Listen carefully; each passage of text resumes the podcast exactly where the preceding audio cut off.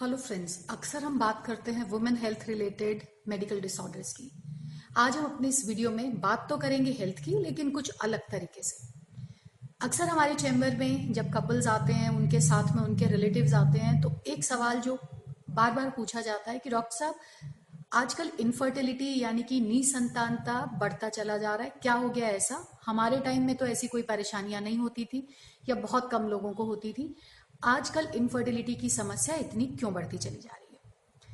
तो इसका जवाब मैं ये देना चाहूँगी कि हाँ कुछ हद तक ये बात ठीक है कि पिछले कुछ सालों में इनफर्टिलिटी की समस्या थोड़ी बड़ी है और इसकी दो मेन वजह है। जो सबसे बड़ी वजह है, वो मैं बोलूँगी कि हम खुद, हमारा खान पान हमारा रहन सहन हमारी सोच, हमारा ज़िंदगी को जीने का एक नज़रिया, जो एक एटीट्यूड है, पिछले कुछ सालों में काफ़ी बदला है और उस बदलाव के चलते हमारे शरीर में, हमारे सिस्टम्स में भी कुछ बदलाव आए हैं, जिससे शायद इनफर्टिलिटी की समस्या बढ़ रही है। और दूसरा जो एक मेन रीजन है कि कुछ, पिछले कुछ सालों में इस फ़ील्ड में रिप्रोडक्टिव मेडिसिन के फ़ील्ड में साइंस ने तरक्की भी बहुत करी है। वो समस्याएँ जिनके चलते पहले बच्चा नहीं रुकता था, लोग उसे प्रभु की इच्छा, ईश्वर की इच्छा सोच करके छोड़ देते थे और उसको कभी डील नहीं करते थे। इनफर्टिलिटी एक टैबू हुआ करता था, जिसके बारे में लोग खुल के बात नहीं करना चाहते थे। लेकिन आज लोगों ने समझा है कि वो समस्याएँ जिनके चलते बच्चा नहीं रुकता था, वो बीमारियाँ जिनसे तकलीफ़ हो रही थी बच्चा ठहरने में, आज टेस्ट के चलते हम उन बीमारियों को पकड़ सकते हैं एडवांस टेक्नोलॉजीज़ का यूज़ करके उन बीमारियों का इलाज कर सकते हैं। तो इनफर्टिलिटी काफ़ी हद तक, अब वो जो एक टेबू का जो एक उसको एक स्टेटस मिला हुआ था वो लोगों के दिमाग से हट रहा है।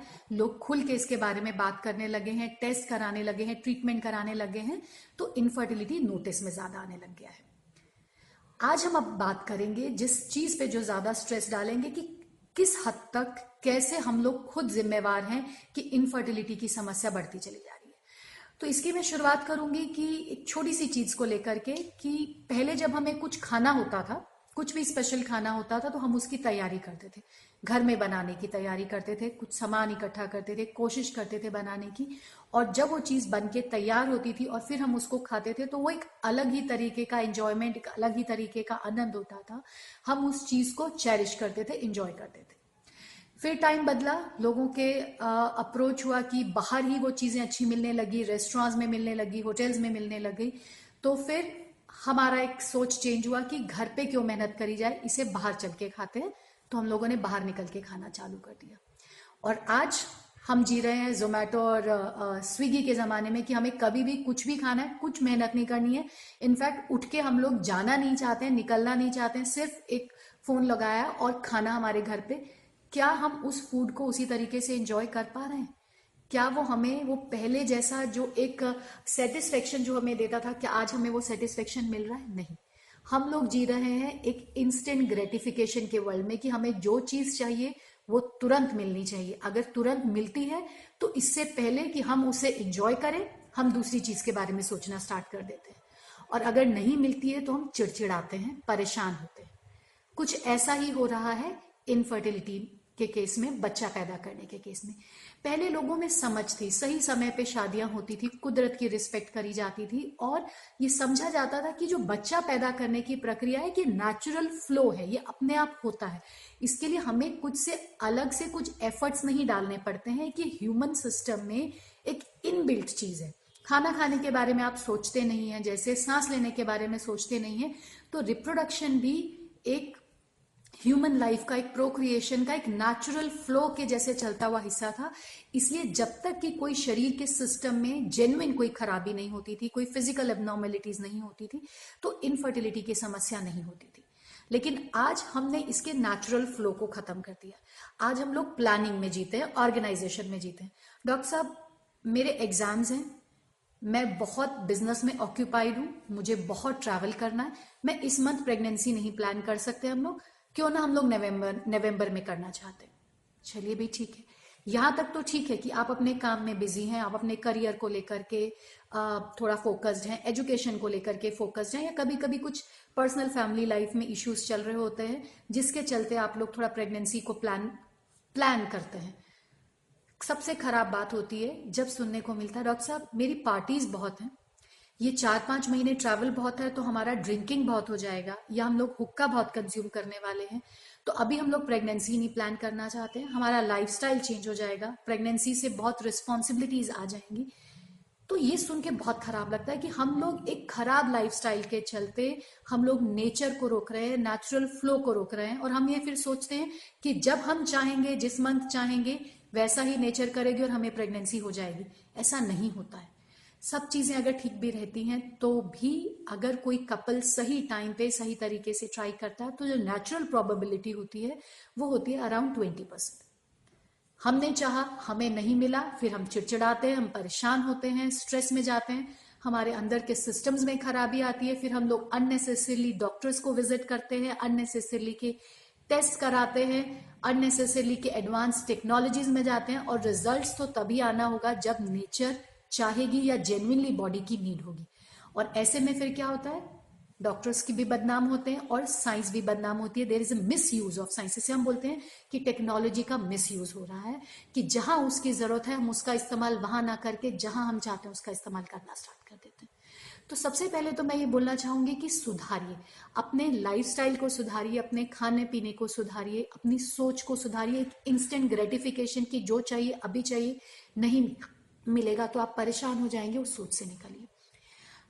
कुछ चीज़ें ऐसी हैं जिनको हम लोग अवॉइड नहीं कर सकते। हमारा खाना पीना ऐसा है कि चाह करके भी हम लोग प्योर खाना नहीं खा पा रहे हैं, अच्छी हवा में सांस नहीं ले पा रहे हैं, घूमने फिरने के लिए हमारे पास जगह नहीं है।